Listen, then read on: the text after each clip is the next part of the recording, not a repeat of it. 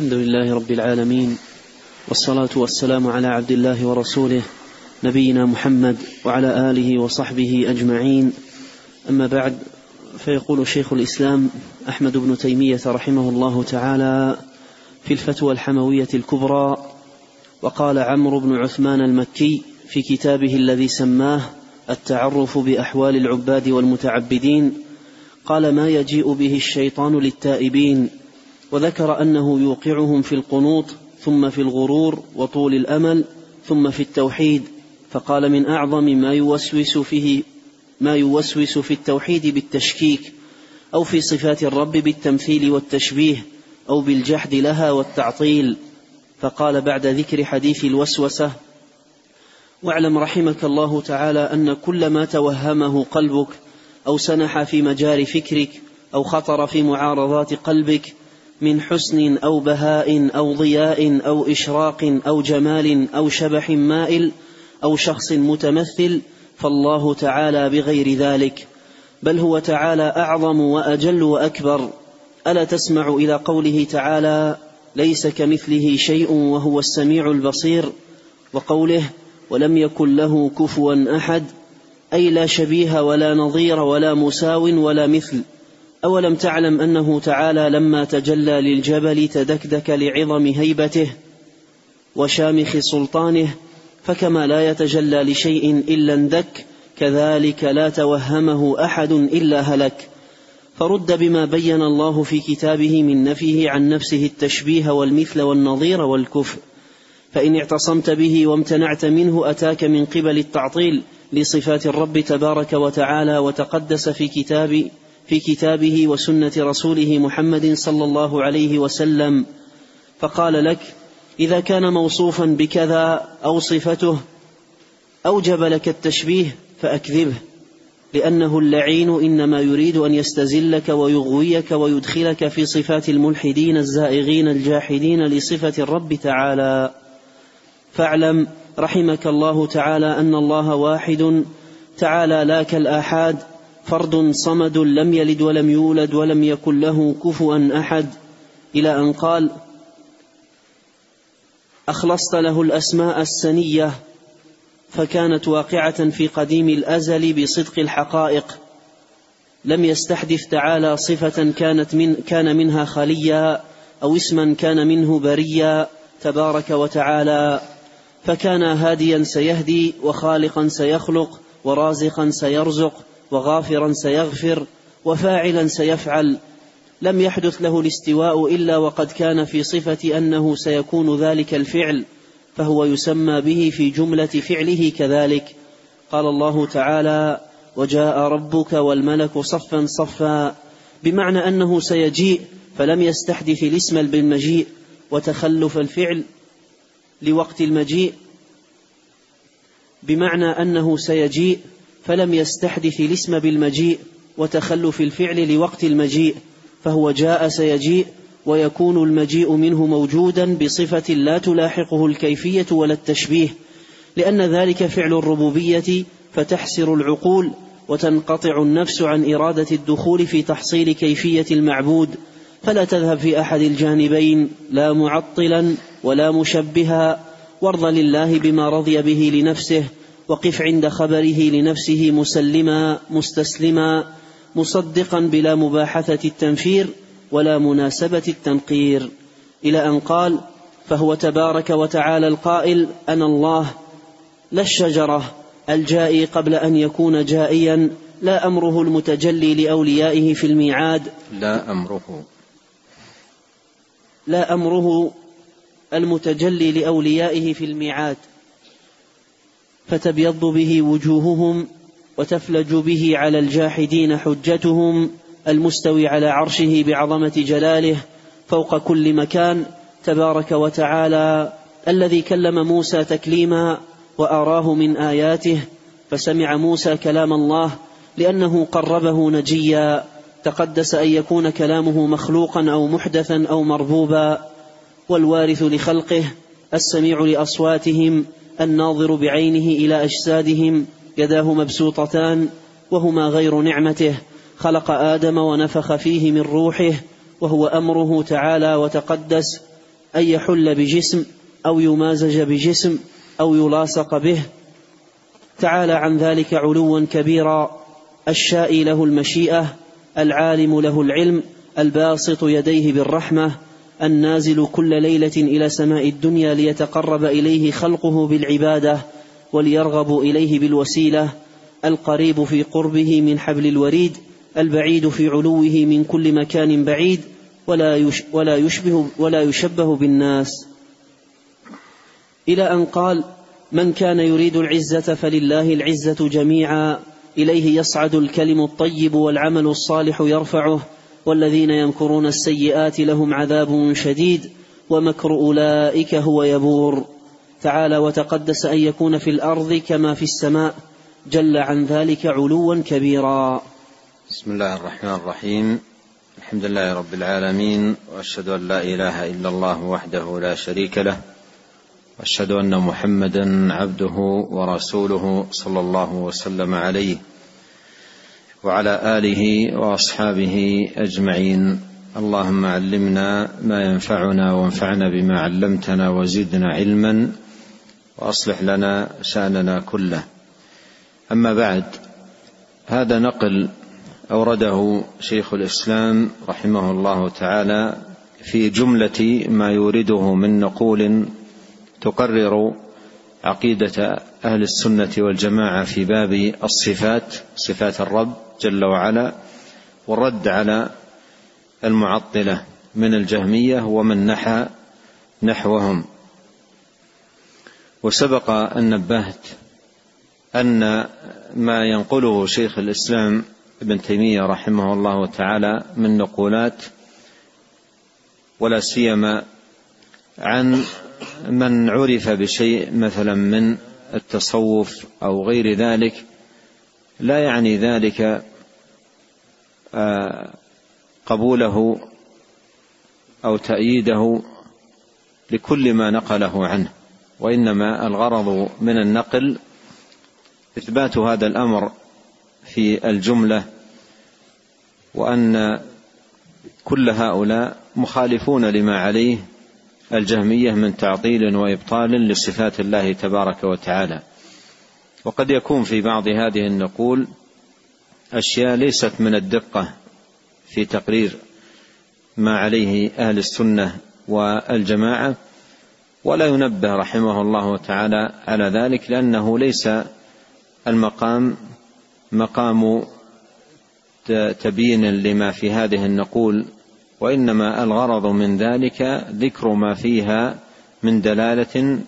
ولو في الجملة على ما عليه أهل السنة والجماعة من إثبات الصفات والرد على المعطلة من الجهمية وأضرابهم.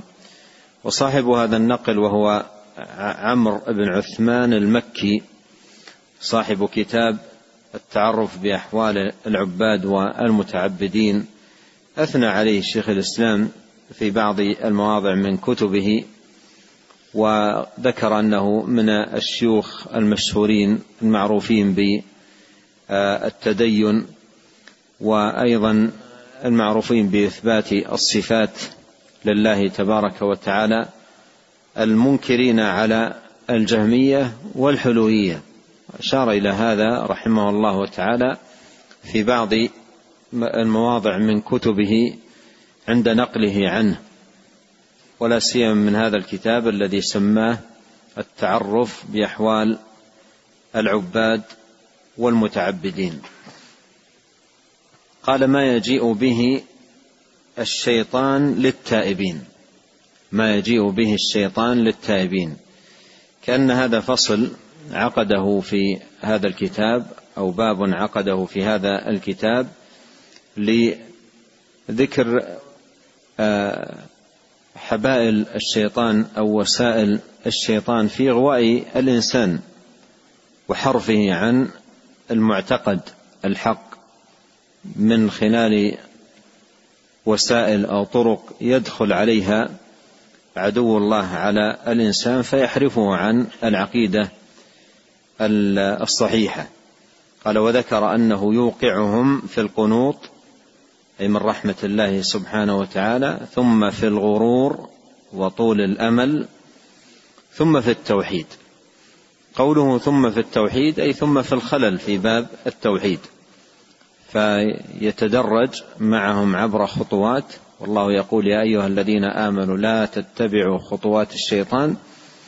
إلى أن يصل في آخر المطاف ونهايته إلى حرف هؤلاء في باب التوحيد الذي هو أعظم الأبواب وأجلها. قال فمن أعظم ما يوسوس في التوحيد بالتشكيك، من أعظم ما يوسوس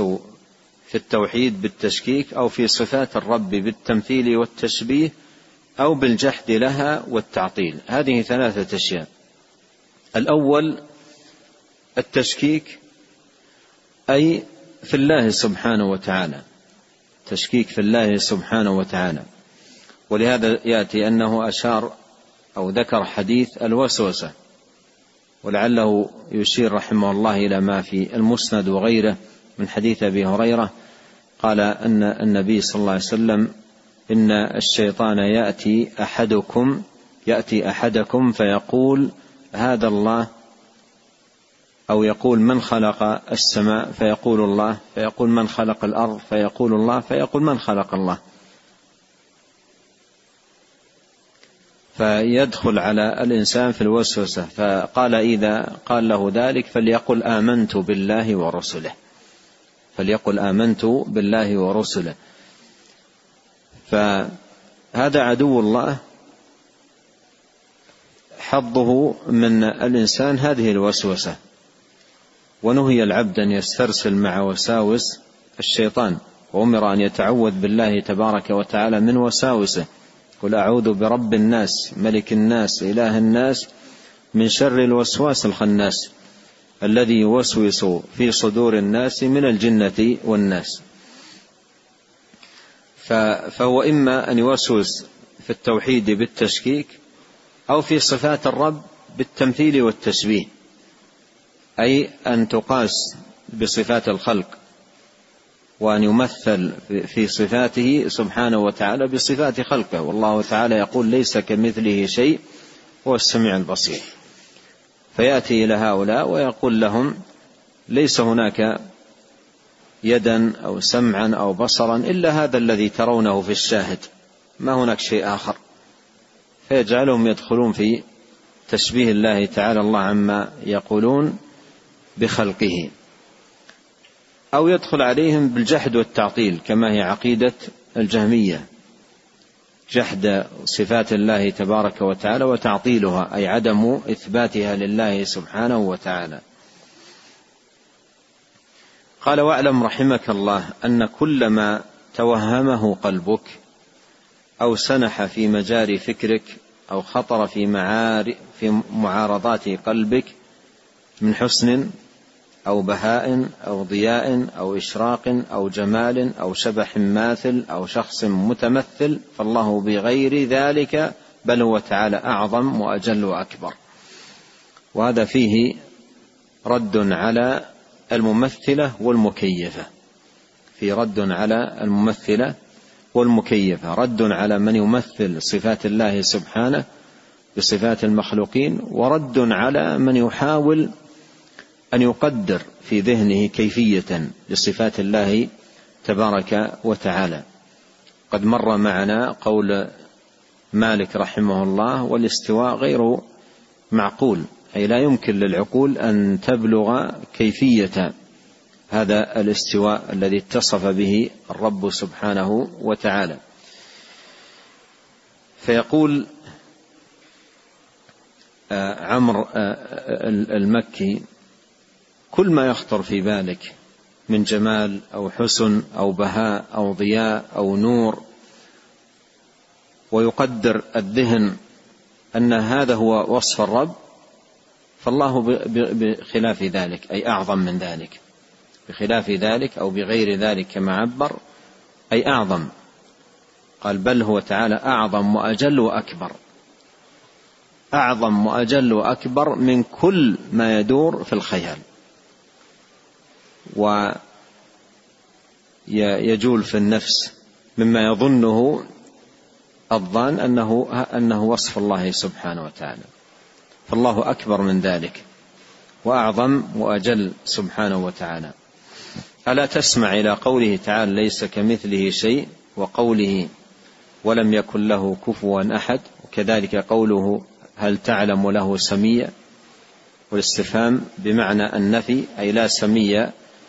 له جل وعلا. أي قال ولم يكن له كفوا أحد، أي لا شبيه ولا نظير ولا مساوي ولا مثل، وهذه ألفاظ متقاربة، فالله عز وجل لا كفؤ له ولا مثل له ولا نظير له ولا مساوي له جل وعلا. أولم تعلم أنه تعالى لما تجلى للجبل تدكدك لعظم هيبته وشامخ سلطانه؟ هذا ساقه رحمه الله في سياق رده على أهل التمثيل. يقول أين عقول هؤلاء عندما يقيسون صفة الله بصفة المخلوق؟ يقول خذ مثالا واحدا، عندما تجلى الله للجبل ماذا حصل للجبل؟ تدكدك. هذا الجبل العظيم الصلب المتماسك تدكدك أي تهدم، تهدم لعظم هيبته وشامخ سلطانه. فكيف يقاس من هذا بعض شأنه سبحانه وتعالى بوصف المخلوق؟ فكما لا يتجلى لشيء إلا اندك، كما لا يتجلى سبحانه وتعالى لشيء إلا اندك، كذلك لا توهمه أحد إلا هلك. ما دام أو بما أنه سبحانه بهذه العظمة وهذا الشأن جل وعلا إذا تجلى للجبل اندك، فكذلك لا يدخل أحد بعقله في تكييف صفة من صفاته سبحانه وتعالى إلا هلك، لأن ذلك من أعظم القول على الله سبحانه وتعالى بلا علم، إلا هلك. فرد بما بين الله في كتابه من نفيه عن نفسه التشبيه والمثل والنظير والكفؤ، أي هذا سبب الهلاك، هذا سبب الهلاك الذي حصل لهذا، أنه رد ما جاء نفيه في كتاب الله سبحانه وتعالى من نفي التشبيه ونفي المثل ونفي النظير ونفي الكفؤ بإقحامه لعقله في محاولة لتكييف صفات الله سبحانه وتعالى، أو قياس لله سبحانه وتعالى بما يراه في الشاهد من وصف للمخلوق. يقول فإن اعتصمت به وامتنعت منه، إن اعتصمت به أي بالله، وامتنعت منه أي من هذا الوسواس الذي يتعلق بالتشبيه. جاء الشيطان من طريق آخر، إذا لم يتمكن من إدخال الإنسان في التشبيه جاءه من طريق آخر ومسلك آخر. قال أتاك من قبل التعطيل، أتاك من قبل التعطيل، يعني إن لم يتمكن من إدخال الإنسان في التشبيه أتاه من جهة التعطيل. وهذا يبين لنا أن الشيطان همه هلاك الإنسان، ولا يبالي في أي المسلكين هلك، المهم أن يهلك الإنسان، سواء أن يكون هلاكه في تشبيه أو أن يكون هلاكه في جحد وتعطيل. قال أتاك من قبل التعطيل لصفات الرب تبارك وتعالى وتقدس في كتابه وسنة رسوله محمد صلى الله عليه وسلم، فقال لك. هذا الآن يذكر فيه مدخل الشيطان على الإنسان في التعطيل، تعطيل الصفات. فقال لك إذا كان موصوفا بكذا أو وصفته أي بكذا أوجب لك التشبيه، فهذا مدخل من مداخل الشيطان، يأتي الإنسان ويقول إن أثبتت الصفات لله حقيقة لزم من ذلك أن يكون الله كذا وكذا، وهذا الذي اتكأ عليه المعطلة في نفي الصفات باللوازم العقلية، كما مر معنا في كلمة ابن الماجشون، وأشار شيخ الإسلام أن هذا طريق هؤلاء في التعطيل، يذكرون اللوازم العقلية يلزم من إثبات كذا كذا وكذا، ثم يجحدون صفة الرب سبحانه وتعالى. قال أوجب لك التشبيه فأكذبه، أي في دعواه أنه يلزم من ذلك التشبيه، أكذبه أي أكذب عدو الله في ذلك، ليس بلازم، لأن أهل الحق يثبتون صفات الله سبحانه وتعالى لله جل وعلا على الوجه اللائق به سبحانه وتعالى. قال لأنه اللعين إنما يريد أن يستزلك، أكذبه لأنه يريد أن يستزلك وأن يغويك وأن يدخلك في صفات الملحدين الزائغين الجاحدين لصفات الرب تبارك وتعالى. ثم قال رحمه الله فاعلم رحمك الله أن الله واحد تعالى لا كالآحاد، فرد صمد لم يلد ولم يولد ولم يكن له كفوا أحد، وعليه فصفاته سبحانه وتعالى كلها تليق به وبجلاله وكماله، ومختص جل وعلا بالكمال جل وعلا، لا يشبه خلقه، لا مثيل له في شيء من صفاته سبحانه، تفرد بالكمال جل وعلا، لم يلد ولم يولد ولم يكن له كفوا أحد، أي لا نظير له ولا مثيل سبحانه وتعالى. إلى أن قال خلصت له الأسماء السنية، كما قال الله عز وجل ولله الأسماء الحسنى، وهذا فيه الخلوص والاختصاص، ولله الأسماء الحسنى. وقال له الأسماء الحسنى، هذا كله يفيد ما أشار إليه رحمه الله من اختصاص الله وخلوص الأسماء لله عز وجل فلا شريك له. خلصت له الأسماء السنية من السناء وهو الضياء والكمال، وكانت واقعة في قديم الأزل بصدق الحقائق، لم يستحدث تعالى صفة كان منها خليا أو اسما كان منه بريا تبارك وتعالى، هذا إنما يكون في المخلوق. المخلوق قد لا يكون صانعا فيتعلم الصناعة فيقال عنه صانع، قد لا يكون متعلما فيتعلم العلم فيقال عالم، قد لا يكون خلوقا فيتأدب ويتعلم الأخلاق ويتحلى بها فيكون خلوقا، فيكتسب أوصافه وألقابه من عمله، فهذا شأن المخلوق. أما الله سبحانه وتعالى لم يستحدث تعالى صفة كان منها خليا أو اسما كان منه بريا ثم اتصف به بعد أو تسمى به بعد، فلم يزل، معنى ذلك أنه لم يزل سميعا بصيرا عليما حكيما، لم يزل رحيما، لم يزل متصفا بصفات الكمال، لم يحدث له صفة بعد أن لم يكن، أو لم يحدث له اسم بعد أن لم يكن متسميا به، لم يستحدث صفة كان منها خليا أو اسما كان منه بريا تبارك وتعالى،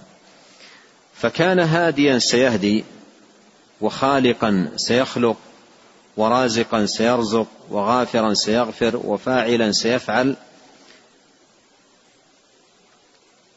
هذه الكلمات تحتمل معنى صحيح يوافق ما عليه المعتقد عند أهل السنة والجماعة، وتحتمل معنى غير صحيح، لأن أهل التعطيل من يثبتون الأسماء بدون المعاني والحقائق يجعلون هذه الأسماء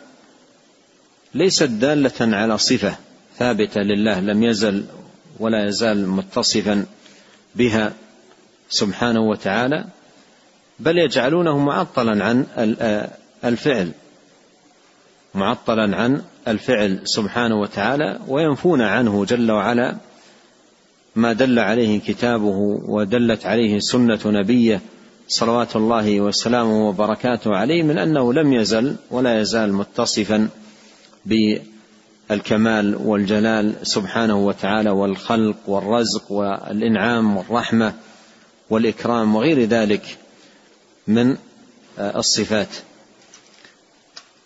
قال فكان هاديا سيهدي، فكان هاديا سيهدي، خالقا سيخلق، يحتمل كما أشرت معنى غير صحيح. خالقا سيخلق أي أن هذا الاسم لله باعتبار أنه سيخلق، لا باعتبار أنه لم يزل خالقا، لا باعتبار أنه لم يزل خالقا، وإنما باعتبار أنه سيخلق، وهذا ما يعبرون عنه بأن خالق بالقوة لا بالفعل، خالق بالقوة أي باعتبار أنه سيخلق، رازق بالقوة أي باعتبار أنه سيرزق، وهذا المعنى غير صحيح. والحق أن الله عز وجل لم يزل خالقا، لم يزل رازقا، لم يزل منعما سبحانه وتعالى. قال لم يحدث له الاستواء إلا وقد كان في صفته، في صفة أنه، عندك ماذا؟ في صفة أنه سيكون ذلك الفعل، فهو يسمى به في جملة فعله كذلك، في جملة فعله كذلك. قال الله تعالى وجاء ربك والملك صفا صفا، بمعنى أنه سيجيء، فلم يستحدث الاسم بالمجيء وتخلف الفعل لوقت المجيء، فهو جاء سيجيء، ويكون المجيء منه موجودا بصفة لا تلاحقه الكيفية ولا التشبيه. الأولى أن يقال كما هو كلام أهل السنة رحمهم الله تعالى أنه لم يزل فاعلا، يفعل ما يشاء متى شاء سبحانه وتعالى من النزول أو الاتيان أو المجيء أو غير ذلك من أوصاف الرب سبحانه وتعالى الفعلية، لم يزل فاعلا يفعل تبارك وتعالى ما شاء متى شاء جل وعلا. قال لأن ذلك فعل الربوبية، فتحسر العقول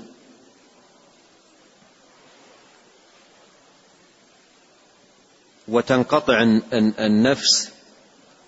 عند إرادة الدخول في تحصيل كيفية المعبود، في تحصيل كيفية المعبود. هذا عود منه إلى ما سبق تقريره، أن العقول أعجز من أن تصل إلى كيفية الرب سبحانه وتعالى، وكل من أقحم عقله في هذه المحاولة هلك، لأنه لا سبيل إلى ذلك، الكيف غير معقول. ففعل الربوبية تحسر العقول أي تعجز، ولا يمكن أن تنال شيء من ذلك، تحسر العقول وتنقطع النفس عن إرادة الدخول في تحصيل كيفية المعبود، فلا تذهب في أحد الجانبين، أي كن وسطا، لا تذهب في أحد الجانبين، بمعنى كن وسطا لا معطلا ولا مشبها. الحق وسط بين التعطيل والتشبيه، والوسطية هي إثبات بلا تمثيل وتنزيه بلا تعطيل، على حد قول الله تبارك وتعالى ليس كمثله شيء وهو السميع البصير. فلا تذهب في أحد الجانبين لا معطلا ولا مشبها. وهذان الجانبان هما اللذان مر كلام المصنف رحمه الله أو ابن مكي أن الشيطان يتجاذب الإنسان إلى أحدهما، يتجاذب الإنسان إلى أحدهما، لا تكن في التعطيل ولا في التشبيه، وارضى لله بما رضي به لنفسه،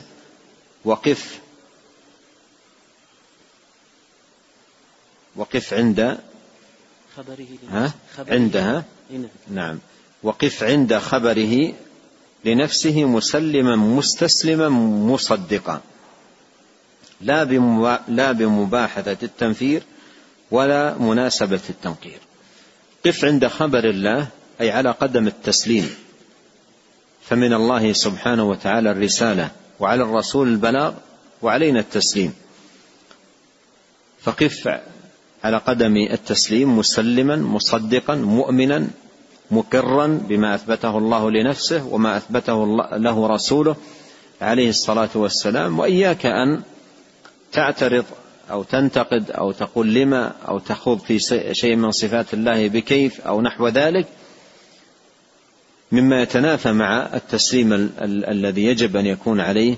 المسلم تجاه خبر الله وخبر رسوله صلوات الله وسلامه عليه، بلا مباحثة التنفير، بلا مباحثة التنفير، أي لا تخوض في هذه النصوص نصوص الصفات بمباحثة تؤدي إلى التنفير، أي التفرق والانحراف عن الحق والهدى، ولا مناسبة التنقير وهو التفتيش، والمراد بالتنقير هنا التفتيش عن أمور لا مجال للعقل أن يدركها ولا أن يحصلها، كما سبق تنبيهه على ذلك. إلى أن قال فهو تبارك وتعالى القائل أنا الله لا الشجرة، يشير رحمه الله إلى الرد على المعطلة الذين يجحدون اتصاف الله سبحانه وتعالى بصفة الكلام، ويقولون عن الخطاب الذي سمعه موسى إنني أنا الله لا إله إلا أنا فاعبدني وأقم الصلاة لذكري، يقولون هذا الكلام خلقه الله في الشجرة، والشجرة هي التي تكلمت بذلك، ومعنى ذلك أن الشجرة هي التي تقول وتدعو موسى هذه الدعوة إنني أنا الله، إنني أنا الله، وأن هذا القول سمعه موسى من الشجرة، وأن هي التي تكلمت به والله خلق ذلك فيها. كل ذلك قالوه جحدا لوصف الرب واتصافه بالكلام، وكلما فروا من شيء وقعوا في شر منه. لما قالوا إن الشجرة هي التي قالت ذلك، إذا كانوا يقولون إن الشجرة هي التي قالت ذلك، فمعنى ذلك أنهم رضوا أن الشجرة ند لله، تقول إنني أنا الله لا إله إلا أنا فاعبدني وأقم الصلاة لذكري. فيقول رحمه الله في الرد عليهم إن الله الذي قال أنا الله لا الشجرة، كما قال الله تعالى وكلم الله موسى تكليما. الجائي قبل أن يكون جائيا لا أمره. تقدم أن الأولى أن يوصف سبحانه وتعالى بأنه لم يزل ولا يزال فعالا لما يريد، يفعل سبحانه وتعالى ما يشاء. قد مر معنا النقل عن الفضيل إذا قال لك الجهمي أنا لا أؤمن برب يزول أو يحول من مكانه، فقل إني أؤمن برب يفعل ما يشاء. لا أمره لا أمره. وهذا فيه رد على المعطلة الذين يؤولون المجيء بمجيء الأمر، يقول وجاء ربك أي أمر ربك، جحدا منهم لهذه الصفة. قال لا أمره، فالكلام متصل، الجائي قبل أن يكون جائيا لا أمره، أي لا أمره كما يقوله المؤولة. المتجلي لأوليائه في الميعاد، أي الذي وعدهم سبحانه وتعالى به،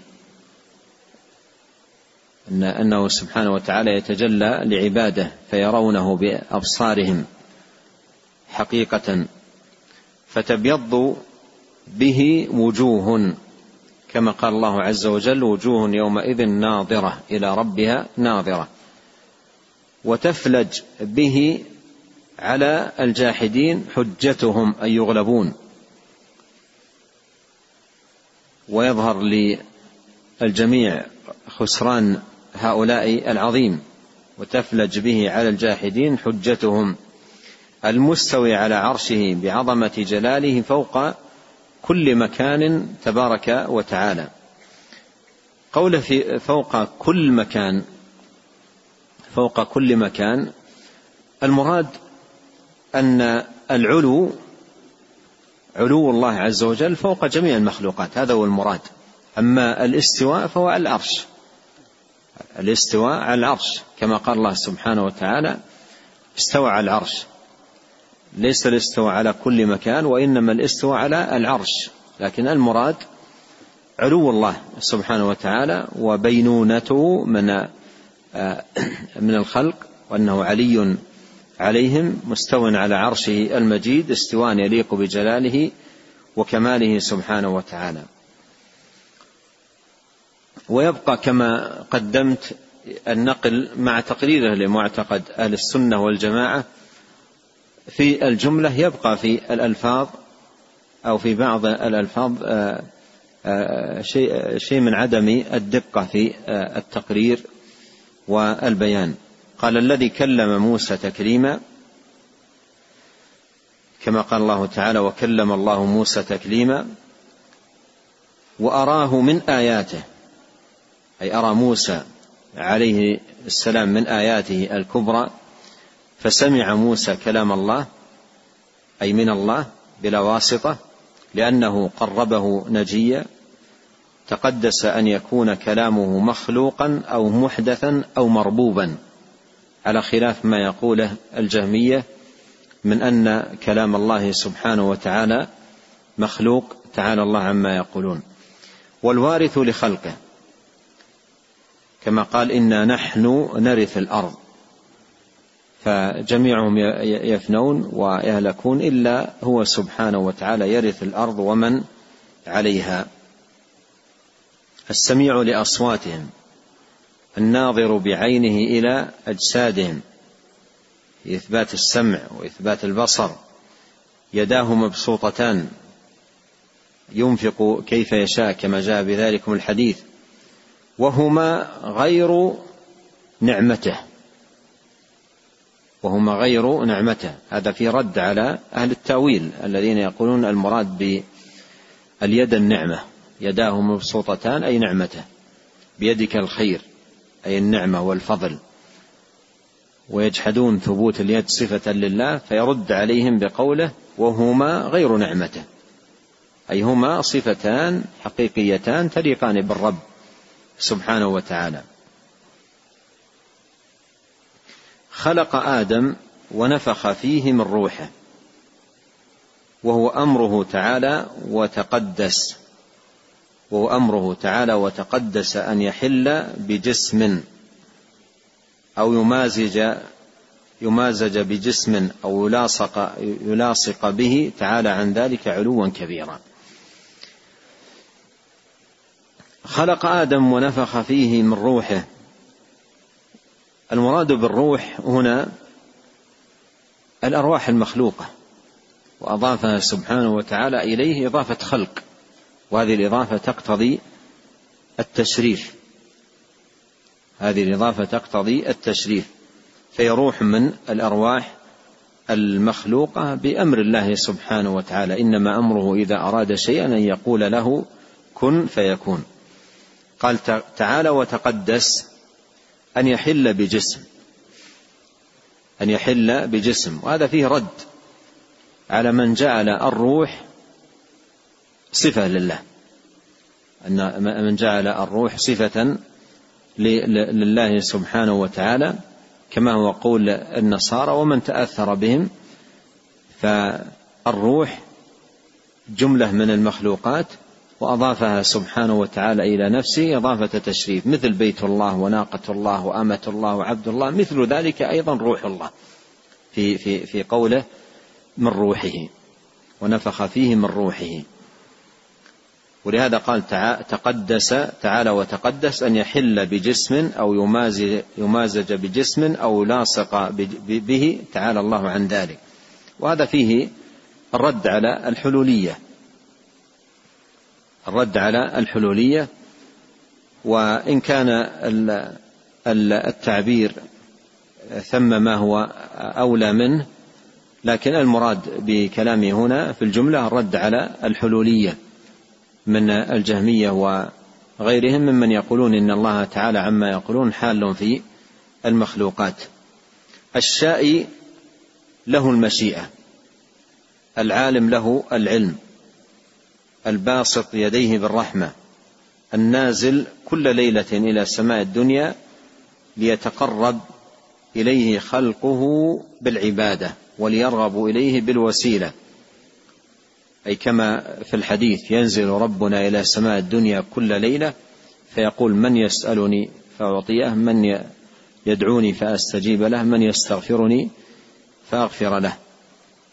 القريب في قربه من حبل الوريد، القريب في قربه من حبل الوريد، البعيد في علوه من كل مكان بعيد ولا يشبه بالناس، أي كما قال الله سبحانه وتعالى ليس كمثله شيء وهو السميع البصير. وقوله القريب في قربه من حبل الوريد جاء في الآية الكريمة ولقد خلقنا الإنسان ونعلم ما توسوس به نفسه ونحن أقرب إليه من حبل الوريد، ونحن أقرب إليه من حبل الوريد. والقرب هنا على الصحيح من قول أهل العلم في معنى الآية قرب الملائكة كما يبينه ما بعدها إذ يتلقى المتلقيان عن اليمين وعن الشمال قعيد ما يلفظ من قول إلا لديه رقيب عتيد، إلى أن قال إليه يصعد الكلم الطيب والعمل الصالح يرفعه، القائل أأمنتم من في السماء أن يخسف بكم الأرض فإذا هي تمور، أم أمنتم من في السماء أن يرسل عليكم حاصبا فستعلمون كيف نذير.